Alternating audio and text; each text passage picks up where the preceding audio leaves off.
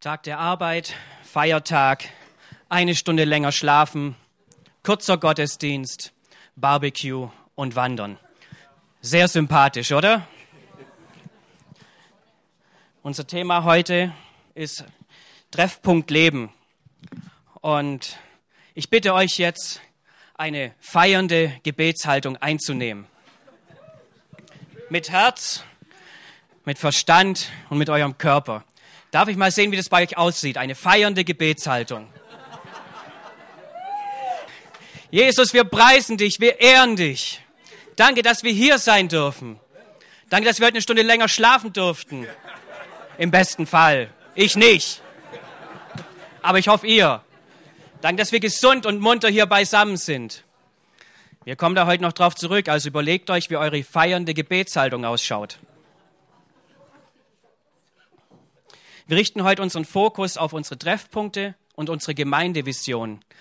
Lieben, leben, verändern. Und zum Zusammenfassung habe ich einfach mal die letzten beiden Predigten von Peter und Micha zusammengefasst. Die, der Kernsatz, den sie gebracht haben, von Peter, wir lieben aus einem klaren Antrieb heraus, nämlich weil er uns zuerst geliebt hat und dies unsere Identität komplett und von Grund auf verändert. Amen. Amen. Von Chris.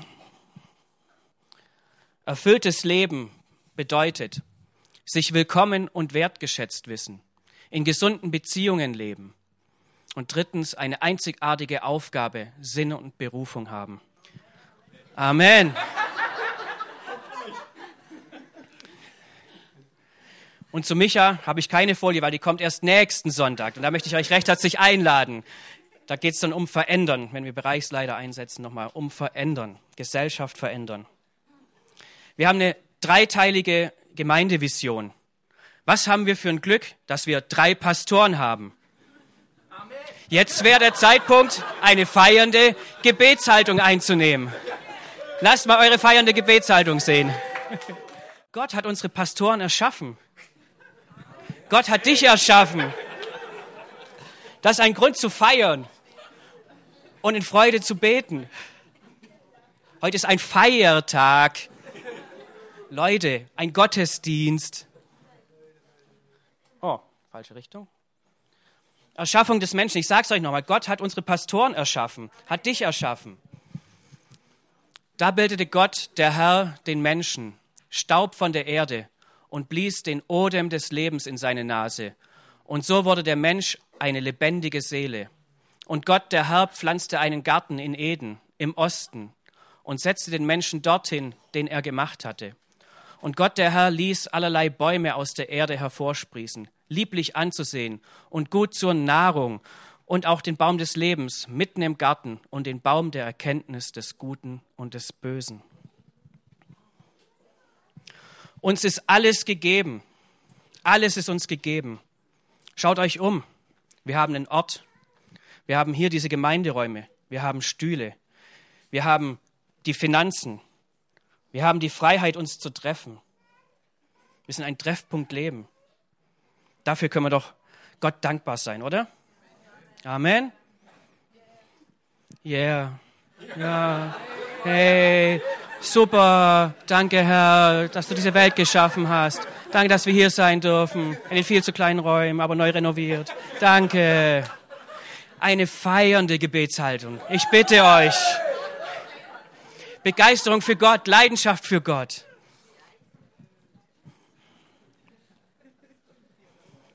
Was wird daran deutlich?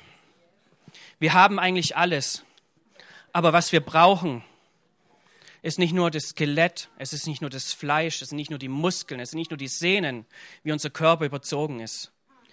Was der entscheidende Punkt ist, ist der Hauch Gottes, der Odem Gottes, der aus etwas Totem Lebendiges macht.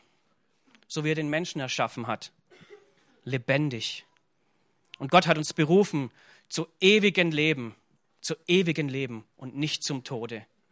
Er will, dass du lebst dass du frei bist und dass wir in Gemeinschaft mit ihm leben.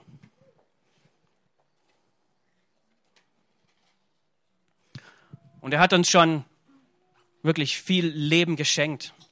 Wenn ich mir die Liste anschaue mit all unseren Treffpunkten, diese Vielfalt, diese Unterschiedlichkeit, wie viele Treffpunkte wir als Treffpunkt Leben Ditzingen haben, das ist fantastisch und ist bemerkenswert. Dass wir zusammenkommen mit, in unterschiedlichen Gruppen und wirklich gemeinsam Leben zelebrieren. Fantastisch, dass Gott Leben in unsere Treffpunkte oder Hauskreise, wer es nicht verstanden hat, oder Hauskirchen geschenkt hat. Halleluja. Habt ihr schon eine feiernde Gebetshaltung entdeckt bei euch? Ja, jawohl, die letzten Reihen, super.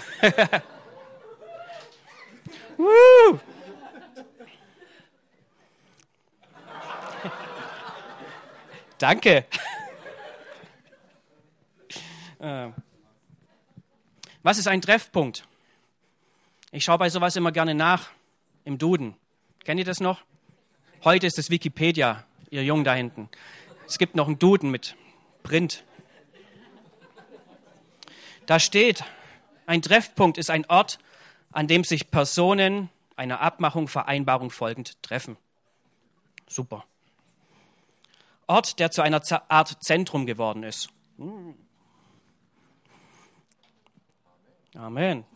Ja, genau. Das müssen wir noch üben. Ne? Aber ihr kommt drauf. Dann habe ich geschaut, was ist Leben? Was sagt der Duden über Leben? Wer weiß es?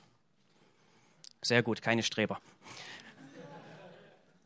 Der Duden sagt, das Lebendigsein, existieren, lebendig sein.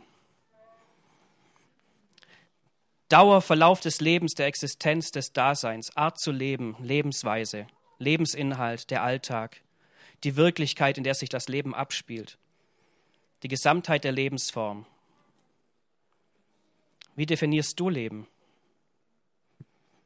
Wir nennen uns Treffpunktleben. Das ist eine Kombination aus beidem, aus diesem Ort und dieses Lebendigsein ein Ort, an dem lebendig sein ist. Einfach ist. Es hat verschiedene Bedeutungen.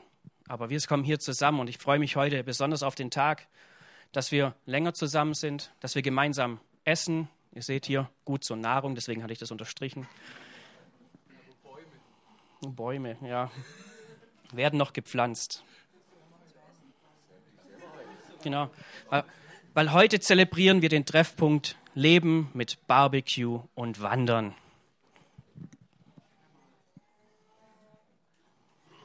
Aber kommen wir zuerst zu einem Treffpunkt, den ich einfach mal übernatürlich natürlich genannt habe. Warum übernatürlich natürlich? Ich lese aus Lukas 24, Verse 36. Während sie aber davon redeten, trat Jesus selbst in ihre Mitte, und er spricht zu ihnen, Friede sei mit euch. Aber bestürzt und voll Furcht meinten sie, einen Geist zu sehen. Und er sprach zu ihnen, Was seid ihr so erschrocken, und warum steigen Zweifel auf in eurem Herzen? Seht an meinen Händen und meinen Füßen, dass ich es bin.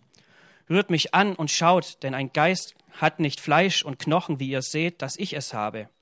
Und indem er das sagte, zeigte er ihnen die Hände und die Füße. Da sie aber noch nicht glaubten vor Freude und sich verwunderten, sprach er zu ihnen, Habt ihr etwas zu essen hier? Da reichten sie ihm ein Stück gebratenen Fisch und etwas Wabenhonig. Und er nahm es und aß vor ihnen. Ist es nicht klasse?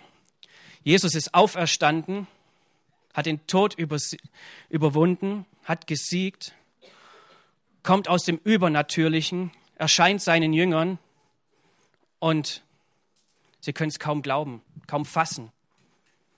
Und er kommt mit einer ganz normalen Geste, die alle kennen, die sie schon zigmal diese Praktik vollzogen haben.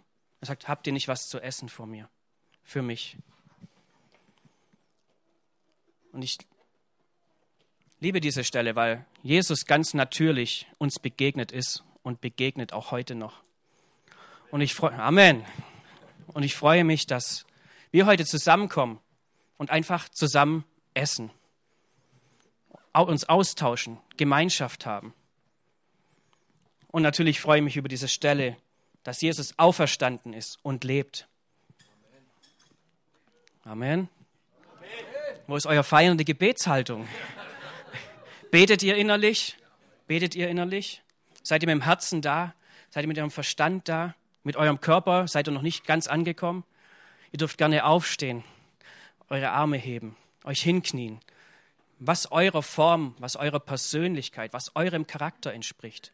So dürft ihr sein. Und das müssen wir üben, weil Gott sich darüber freut. Und heute ist ein Feiertag und heute sind wir zusammen, um eine feiernde Gebetshaltung einzunehmen. Halleluja.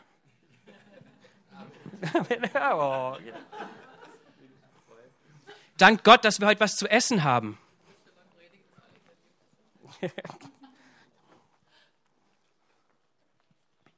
Aber die Stelle geht noch weiter. Nachdem Jesus erschienen ist, gibt er ihnen noch einen Auftrag. Und das ist auch wichtig für unsere Treffpunkte, warum wir uns als Gemeinde treffen. Der Auftrag der Verkündigung des Evangeliums ab Vers 44. Er aber sagte ihnen, das sind die Worte, die ich zu euch geredet habe, als ich noch bei euch war, dass alles erfüllt werden muss, was im Gesetz Mose und in den Propheten und den Psalmen von mir geschrieben steht. Da öffnete er ihnen das Verständnis, damit sie die Schriften verstanden. Jesus, und ich bitte dich jetzt, dass du die, das Verständnis öffnest, dass die erkennen, die bis jetzt noch nicht erkannt haben.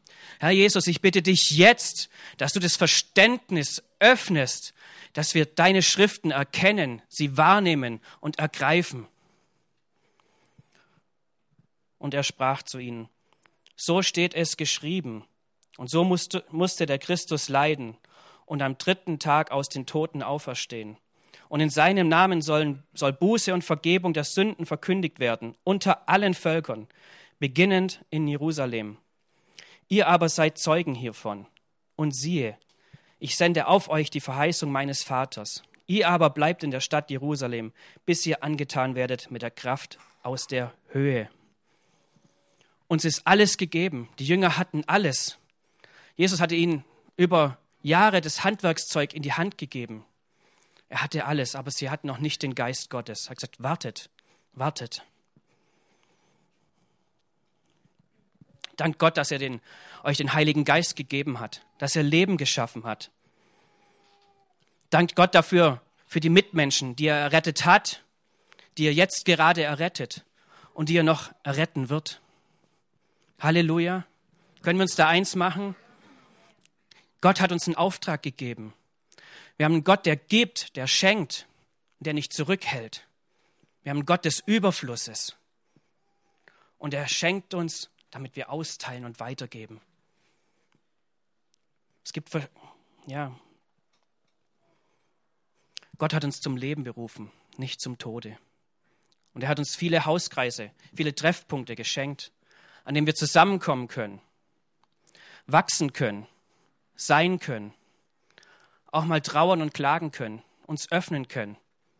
Er hat uns äh, Treffpunkte gegeben, dass wir ihn anbeten, dass wir gemeinsam zusammenkommen und ihm dienen, dass wir erfahren von ihm und dass wir ermutigt sind, hinauszugehen, seine guten Taten zu verkünden und ihm die Ehre zu geben, wie es ihm gebührt. Und ich finde es fantastisch, wenn ich mir jedes einzelne Gesicht hier anschaue, jede Person. Das freut mich, weil wir so unterschiedlich sind. Aber doch hat Gott uns zusammengestellt als eine Familie. Wir sind Brüdern und Schwestern. Wir sind ein Leib. Halleluja. Preis den Herrn. Preis den Herrn, dass wir so eine Gemeinschaft haben. Das ist nicht selbstverständlich. Es ist nicht selbstverständlich, aber Gott wollte es so. Und wir können ihm dankbar sein in einer feiernden Gebetshaltung. Halleluja.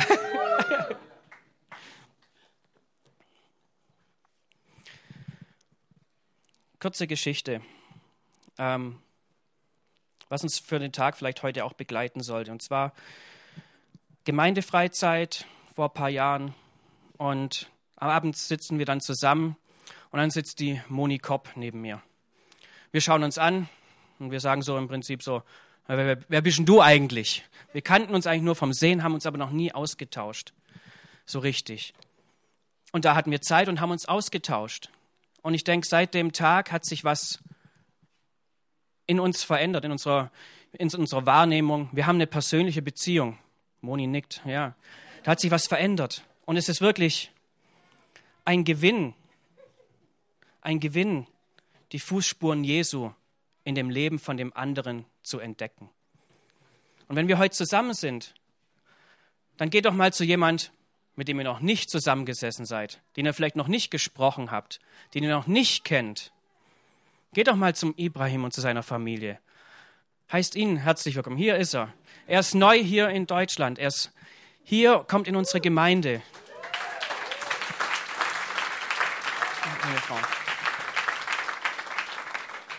Schaut mal, wie wird es euch ergehen, wenn ihr in einem fremden Land seid und ihr werdet ignoriert?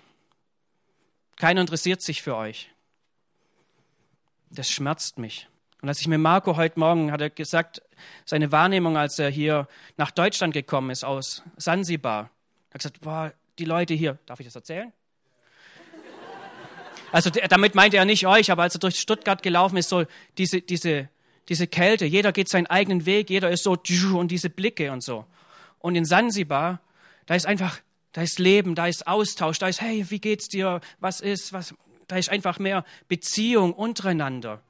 Und ich kann mir vorstellen, dass Ibrahim das vielleicht hier auch in Deutschland vermisst. Und ich bitte euch, lasst sie nicht alleine stehen. Vielleicht so wie letzten Sonntag. Er stand alleine rum mit seinem Handy. Leute, bitte, nehmt die Menschen auf mit offenen Armen, so wie Jesus sie aufgenommen hat. Seid ihr dabei? Deswegen feiernde Gebetshaltung mit dem Herzen. Betet innerlich, in dem, was ihr tut, wie ihr es tut. Habt einfach diese Herzenshaltung des Gebets im ständigen Gebet. Legt dem anderen die Hand auf, wenn ihr euch danach ist und sagt, hey, ich muss einfach gerade, ich empfinde, ich muss für dich beten. Und wenn es euch in den Sinn kommt. Wir sind Familie, wir stehen zueinander. Wir sind füreinander, für ein Miteinander.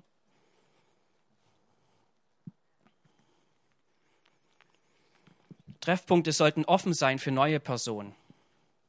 Treffpunkte sollten das Potenzial entwickeln, sich zu vermehren, Zellteilung und Wachstum zuzulassen, auch wenn es schmerzhaft ist. Ich weiß, wie sehr eine gute, starke Gemeinschaft, was das bedeutet. Das hat Power, das hat Kraft. Aber stell dir doch jetzt mal vor, die zwölf Jünger wären zusammengeblieben. Dann gesagt, hey, ja, yeah, hier in Jerusalem, wir haben uns, haben eine geile Zeit. Aber Stellt euch vor, die wären nicht rausgegangen, wie Jesus gesagt hat. Sie wären in Jerusalem geblieben. Wären dann Leute auf Fidschi errettet, wären Leute im Iran errettet, wären Leute in Amerika errettet, in Deutschland. Vermutlich nicht. Es ist unser Auftrag. Und es soll uns eine Freude sein, keine Last. Es soll natürlich, es soll übernatürlich natürlich sein. Okay? übernatürlich verbunden mit dem Herrn, eine betende Herzenshaltung. Eine ich komme zum Schluss. Mein kleinster Treffpunkt ist zugleich der größte. Wie viel größer, wenn wir das gemeinsam leben? Ich sage es nochmal. Mein kleinster Treffpunkt ist zugleich der größte. Gott und meine Wenigkeit. Wie viel größer, wenn wir gemeinsam Gott treffen?